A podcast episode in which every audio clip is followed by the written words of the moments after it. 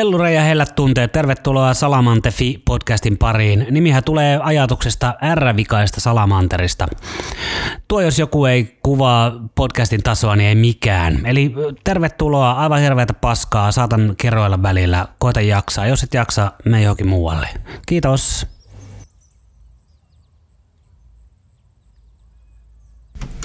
Termosta pöytää. Täältä taas podcast-komerosta huhuilen.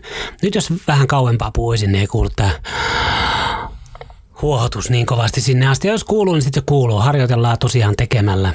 Mutta ajattelin, että kun nyt sain tämän podcastin menemään tuonne Google-podcasteihin ja Spotifyhin ja Applen podcasteihin ja muualle, niin tällähän saattaa ilmaantua jotain muitakin kuuntelijoita kuin äiti ja sukulaiset.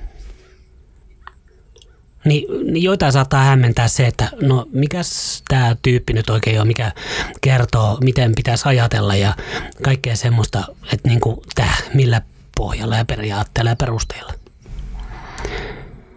Niin kun minullahan ei ole mitään tutkintoa eikä koulutusta eikä minkäänlaista lupalappuakaan tällaisten juttujen niin kuin läpikäymiseen ja näistä selittämiseen, niin me vetoan siihen, että mulla on aika paljon kokemusta aika monesta jutskasta, mitkä vaikuttaa tuollaiseen niin itsetuntoon ja kaikkea. Ja voitaisiin vaikka aloittaa väkivaltaisesta lapsuudesta ja koulukiusaamisesta ja ähm, sitten on ollut vaikka mitä läheisen kuolemaa ja burnouttia ja vaikeasteista masennusta ja kaikenlaisia äh, paniikkikohtauksia ja itsetuhoisia ajatuksia ja ulosottoa luontoa ja kaikkea semmoista. Niin en ole kyllä kokemusasiantuntijakaan, ei ole sellaistakaan lierpaketta takataskussa, mutta silleen niin kuin kokemusta on. Että minä niin kuin on just viimeisen kymmenen vuotta tosi aktiivisesti itse opiskellen ja sitten kriisikeskuksen ja mielenterveyspalveluiden kautta näitä niin kuin lähtenyt opettelemaan ja harjoittelemaan ja käymään läpi.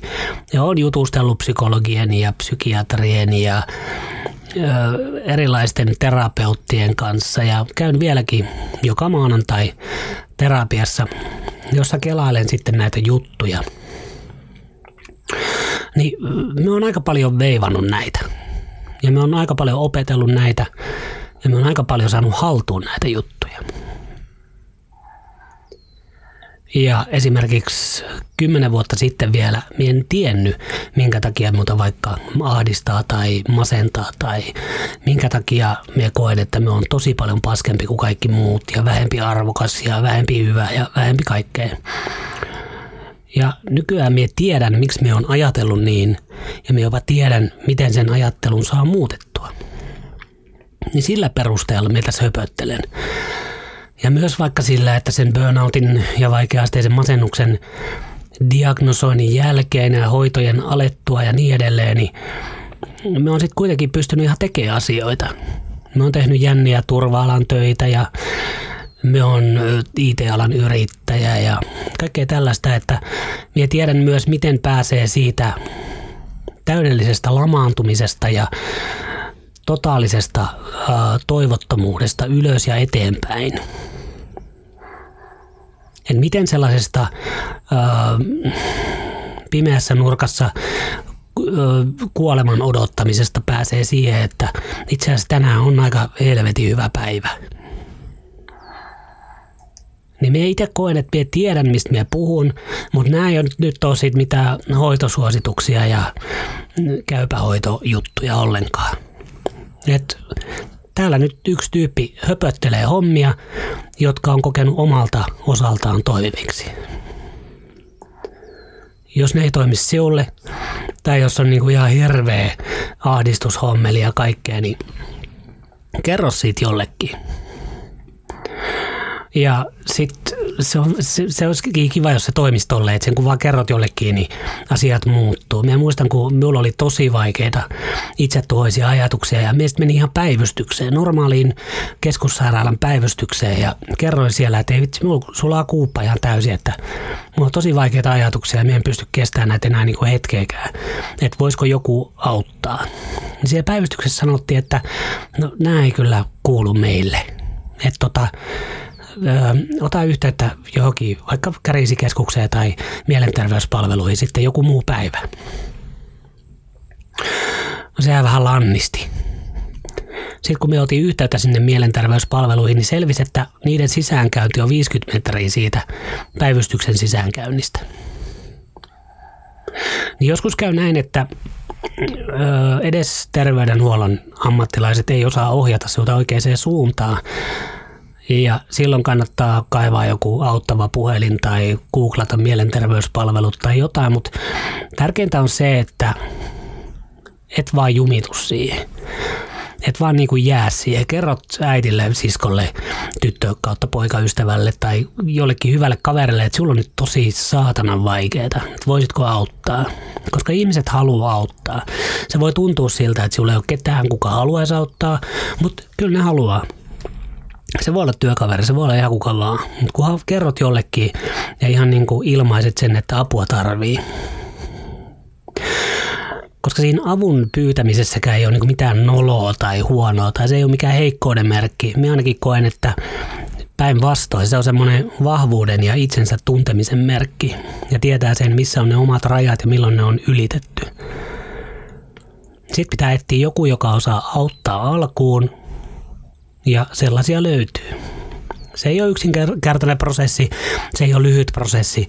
Mä oon tosiaan kymmenen vuotta tosi aktiivisesti tehnyt ihan itse töitä sen eteen, että minulla olisi parempi olla. Ja me koitan nyt sen niin kuin, mm, havaintoja ja tuloksia jakaa, että, että se jotenkin helpottaisi ihmisiä ennen kuin menee se kuppi nurin. Mutta jos se kuppi menee nurin, pistä tää pauselle ja kerro jollekin niin kerro jollekin, joka auttaa sinulta. Jos ei ole ketään, joka auttaa sinulta, sinulta mielenterveyspäivystykseen tai vastaavaan ja kerro se asia, mikä sinulla on ja pyydä apua. Koska sitä apua on saatavilla ja sitä varten se apu on olemassa. Se ei ole mikään, siitä ei tule mitään mm, isoa miinusta mihinkään paperiin. Minä esimerkiksi jännitin ja venytin tosi pitkään sen vaikea-asteisen masennuksen diagnoosin tavallaan hakemista ja sen avun hakemista, kun me olin hakemassa poliisikouluun ja mä ajattelin, että sieltä tulee ihan saatana iso miinus siihen paperiin ja en tuu pääsee sinne, kun ne katsoo, että mä oon ihan hullu. Mutta minä sain sen diagnoosin ja varmasti jonkun merkin johonkin lappuun, mutta se ei haitannut sitä hommaa. Me pääsin sinne poliisikoulun pääsykokeisiin ja se on oma tarinansa, mutta se jäi yhdestä pisteestä kiinni, etten päässyt sinne. Ja se piste puuttu sen takia, että minä en ollut lukenut pääsykirjaa, pääsykoekirjaa niin hyvin kuin joku muu kaveri, joka sitten sai yhden pisteen enemmän esseen kirjoituksessa. Se ei liittynyt mitenkään minun masennukseen tai burnouttiin tai paniikkihäiriöihin tai mihinkään, joita minä silloin jo työstin. Niin pokkana vaan, sinne vaan yhteyttä ottamaan. Ja sitten kun se vähän niin kuin helpottaa, saat sen kriittisimmän ja kuumottavin, kuumotta, kuumottavimman ja akuuteimman homman pois, tuu sitten kuulostelee lisää, koska tästä saattaa tulla jotain sellaisia, mitä ei välttämättä itse niin tajuu siinä niitä asioita läpikäydessään. Ja tämä voi vähän nopeuttaa oivaltamisia. Tai sitten ei. Mutta minun kohdalla on ainakin auttanut nämä jutut, mitä minä tässä niin selitän. Vaikka noin kahden aikaisemman jakson jutut ja ne jutut, mitä tulee jatkossa olemaan ei sen hurjempaa. Siis ihan normitavis. Tämmöinen ihan nörtti ravintolakokki pohjalta. on käynyt vartijan ammattitutkinnon. on leikkinyt pikkupomoa jossain hakukoneferman mm, isossa hallissa turva-alalla ja on vähän diplomaattista turvallisuutta hoidellut ja ollut rauhaa turvaamassa ja kaikkea semmoista. Ja on IT-nörtti tosiaan nykyään työkseni ja on ollut sitä jo muutaman vuoden. Et ihan normitavis. Ihan täysin tavis.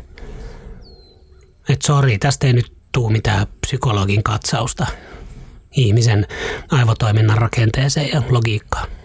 Vaan ihan tämmöinen normihöpöttely siitä, miten mie koen, että kannattaisi toimia silloin, jos on vaikeita ajatuksia.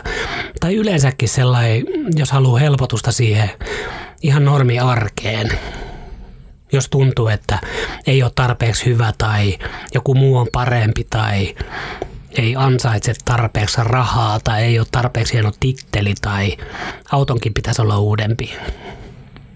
Niin kuulostele sitten.